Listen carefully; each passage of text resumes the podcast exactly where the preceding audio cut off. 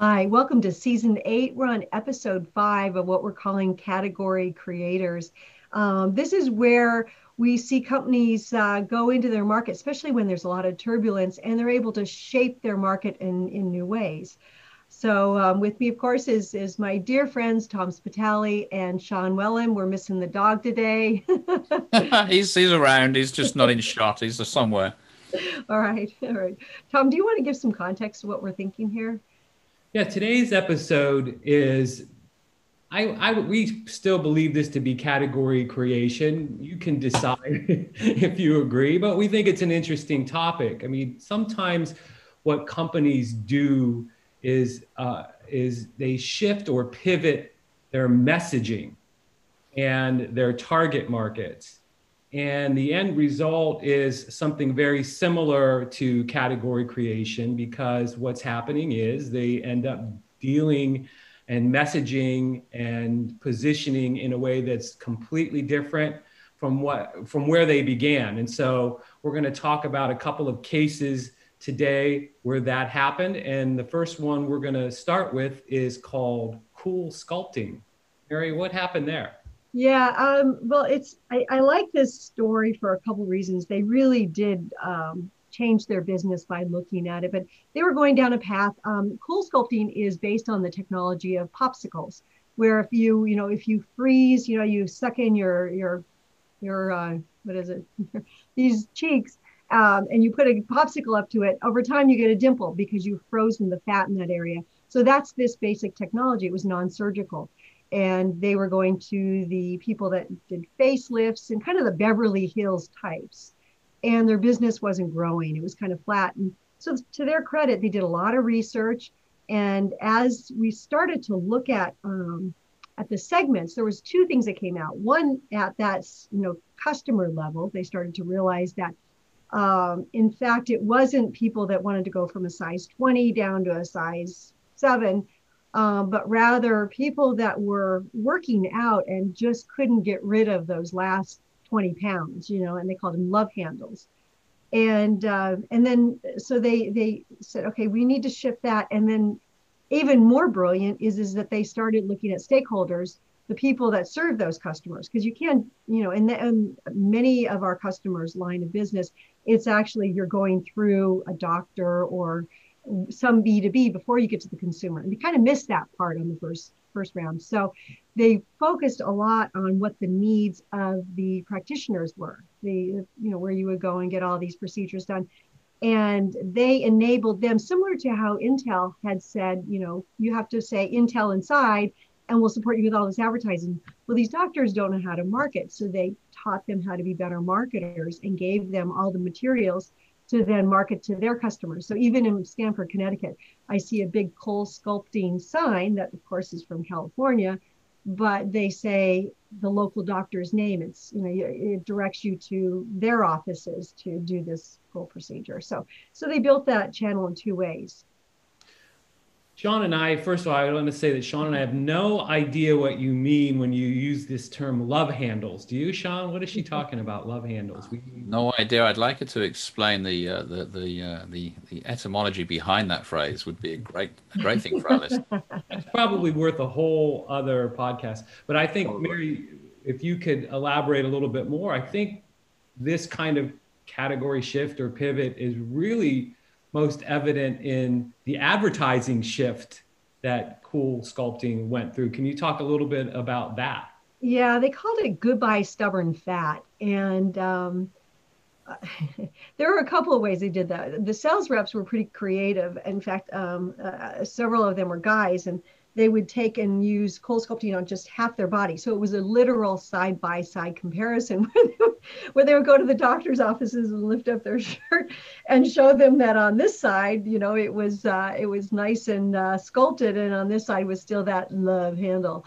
And uh, so they demonstrated in real time to these skeptical doctors that you know this technology worked, and then they gave them all the.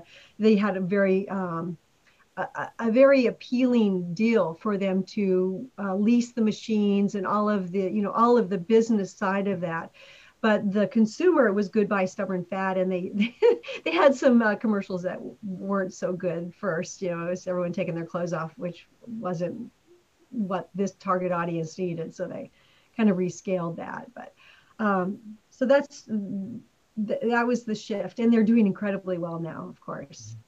I mean, if you if you get a chance to look up the original Cool Sculpting commercials, it is pretty stark. I mean, it is beautiful people taking their clothes off, and this was all done before the shift. And the the, the real target market re, would you know reacted to those commercials by saying, "That's not me. I don't want to take my clothes off for anybody." And so, it, there, there, you know, there's when these kinds of shifts happen, um, sometimes you have to look at everything. You know, your positioning, your message, in your segmentation. So, how, you know, how how do you go about like what are some of the tools that are used in a situation like this? How does somebody even begin to wonder if they're talking to the the entirely wrong audience or stakeholders? What's the clues? Yeah, well, I, I think the um, your business isn't going well. We've got to do something. Um, getting a lot of pressure, and then to step back and say, well, let's let's like look at our our stakeholder map. I mean, it's just that stakeholder map is like you know the Rosetta Stone. You, it, once you go back to that and you look at it and you go, oh man, we're kind of missing a big, big, big place here. Um, a lot of companies that we work with, you know, start to have that aha moment. Other then you go to the segmentation where you go deeper into a couple of those. It's funny those two things kind of just unlock everything you know and um, and we see companies we work with a company that makes molecules and they worked it the other way. They were just keep going to manufacturers and they come out with these new technologies uh, like light light stabilizers and and the companies were like mm, we don't need it now. So they realized that they had to go further down to the parents that you know it was like one was diapers. So they talked to people that actually use diapers to figure out what the new technologies were going to be. Again using that stakeholder map um, or you know automotive industry uh, instead of going right to that one one stakeholder they moved down. So it's kind of the opposite what cool sculpting did was some of these other manufacturing, they serve manufacturing companies, they have to unlock it by using the stakeholder map to go further down the chain, if you will. I think sometimes there's also some simple questions you can ask yourself. If whatever your product is, whatever need it serves, whatever outcome it delivers, if you just ask yourself, who could benefit from this? Now, they may have zero knowledge of your existence. They, they may have not been prompted or stimulated to even inquire, but ask yourself who could benefit from this? And then once you've identified potential candidates, ask yourself, why aren't they benefiting from this?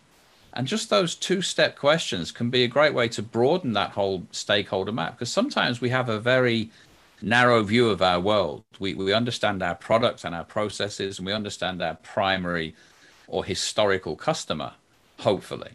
But we don't always broaden beyond that. And sometimes it's always worth just having that question. Who else, if there was if everyone knew about this and it was it was it was fully available, whatever the product is, who who would want it?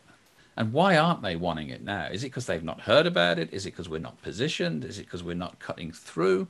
Is it misunderstood? There's all sorts of, of, of sort of follow up questions, but I always think that's a good a good um, a, a sort of really high level strategic thought is is who could use what I do but isn't using it and why? Yeah. That's a lot of answers to that simple question. So you both mentioned the stakeholder map and a lot of our um, listening audience has experience with it. Um, those of you that don't, the influencer map is a diagram that just puts all the potential stakeholders, no matter how big or small, on a single map and evaluates them and their interactions with each other. And one of the interesting things that I find is um, that sometimes, um, you know, somebody who we think has a smaller amount of power in a particular market and is maybe ignored has like a lot of interaction arrows going in and out to them. In other words, it's a smaller bubble. We think that our key stakeholders are some of the other bigger bubbles or growing bubbles in, in, in, on the map. But if we see a smaller bubble with a lot of arrows going in and out, that's also a clue that maybe if things aren't going well, we're maybe that that particular stakeholder is more important than we've given them credit for. And i think with the case of of, of cool sculpting that's probably what happened with the doctors you know every, that, that there was you know just a, a tremendous amount of you know medical thought that maybe went into this. Is this is this safe? Is this the right thing to do? Is this um, you know, is there any sound medical basis behind that? And I would imagine that was probably one of the clues to finding that new that new shift, that pivot um, towards the medical community. A couple of things, Tom, on what you said. What one is uh, when I was an apprentice, learning at your very knee, Tom, when you when you you saved me from the uh, the life I was leading and, and brought me into the fold. And I remember you saying to me, Sean, you said, this tool, the most important thing about the influencer stakeholder map is who are we missing? That's always a big question, right? That was one of the things is like the, the purpose of it, as well as looking for who's important, who's growing, who's shrinking, is also that sort of odd question of who's not on this that should be. Because if we, the biggest mistake you'll make with that tool is missing somebody off, isn't it? It's mm. missing that opportunity. And that's an important part of this. And the other thing I was going to mention, as I, as I was listening to your description, I thought, our knowledge of this tool is such that when you talk about bubbles and arrows, we can clearly visualize what you mean. But there's people listening that probably can't. Have we got a resource or a place on the website people can go and see this tool? I can't remember if we actually have a specific download or something, but if not, we should we should make sure that it's available so people can see this tool because seeing it is half the battle to understanding it. Funny you should ask, Sean. The answer to that question is impactfreepreview.com. Now, can I just say something? That sounds like that was a setup before we recorded this, and, and I'd, I'd actually forgotten that we've got that. Uh, the, the, free preview covers that tool. So, if anyone doesn't believe in our sincerity, that wasn't a setup. I literally had forgotten about that. But go on anyway. Carry on with our fiction, please. Yeah, I think we're going to have to work on that. The category of memory. I know that people are working on Alzheimer's, but maybe we need some other memory uh, categories. I do like the way that you think about a category different. I see a lot of very cool things like wound closure. You know, people that work on wound closure, um, you know, they after a while their their eyes are kind of you know twirling in their heads, and then they start to think about wound closure in different ways. How do their customers see it? And you know, there's actually categories of wound closure, and you can own one of those categories within the big category. You know, the same as body sculpting or or you know memory enhancements or whatever so it's uh it is kind of sometimes and you there's so many interesting ways that you can un- unlock your brain to start to go let's just have a brainstorming session about our category and how how there are sub parts to it that maybe our customers see different than we do um, yeah. and that will at least start down one of these paths so. Well, there's a. I agree, Mary, and there is uh, another one of our our tools um, that we don't have a free preview for, but we talk a lot about, and I'll describe a little bit. That actually is another clue as to why you may need to pivot, and it is the ability to compete, which um, is our scorecard tool, where you basically look at your target market's needs and score yourself and your competitors based on how well they're meeting those needs. Now, um, a lot of people, companies fool themselves and you know create a score for themselves that isn't realistic. If you whatever kind of scorecard tool that you're using, if you're using one, if the if if the result doesn't match the reality, if you think you have a high score, and you really aren't having an impact in the in the market. You've probably kidded yourself you've fooled yourself. But one of the problems might be that you are just positioned against the wrong going after the wrong stakeholder or you might find that result where you're saying wow you know we are, are, are we should be doing better than we are and you say to yourself and in fact we are doing better with some people than with others. That's a clue that you haven't articulated that segment very well yet. That there is some people that you're doing well. Are you articulating the segment that is? I mean, have you separated those people out and how those people that are responding well to your offer are different from the ones who aren't? And are you doing everything you can then to find those people, to position specifically to those people? So this is just another, you know, another way or some you, you know mind checks or dialogue checks. What's the dialogue like in your company when you're underperforming? That may mean that you need to find a different stakeholder or a different segment than you are focused on right now. Yes? No Yes, I, am not. That's not, actually, you know what? Nodding is not very useful on a podcast, is it? Really, I, am agreeing vigorously with the movement of my head. But yes, I, I agree totally, Tom. Absolutely. I do agree. Also, um, yeah, I think this is this is great. We um, we really hope that um, as you're listening or watching, because you can, if you're listening, you can watch it actually because we've been recording these. So sometimes you get to see a guest appearance of Sean's dog and Sean nodding. Hopefully, not nodding off. No. Um, and, and, um, and we have all of our, uh, all the things that we reference are on the accidentalmarketer.com. There's tools, there's white papers, there's um, free previews. So uh, we, we always love to hear if you have any comments as well. Thank you very much. Thank you. Thank you.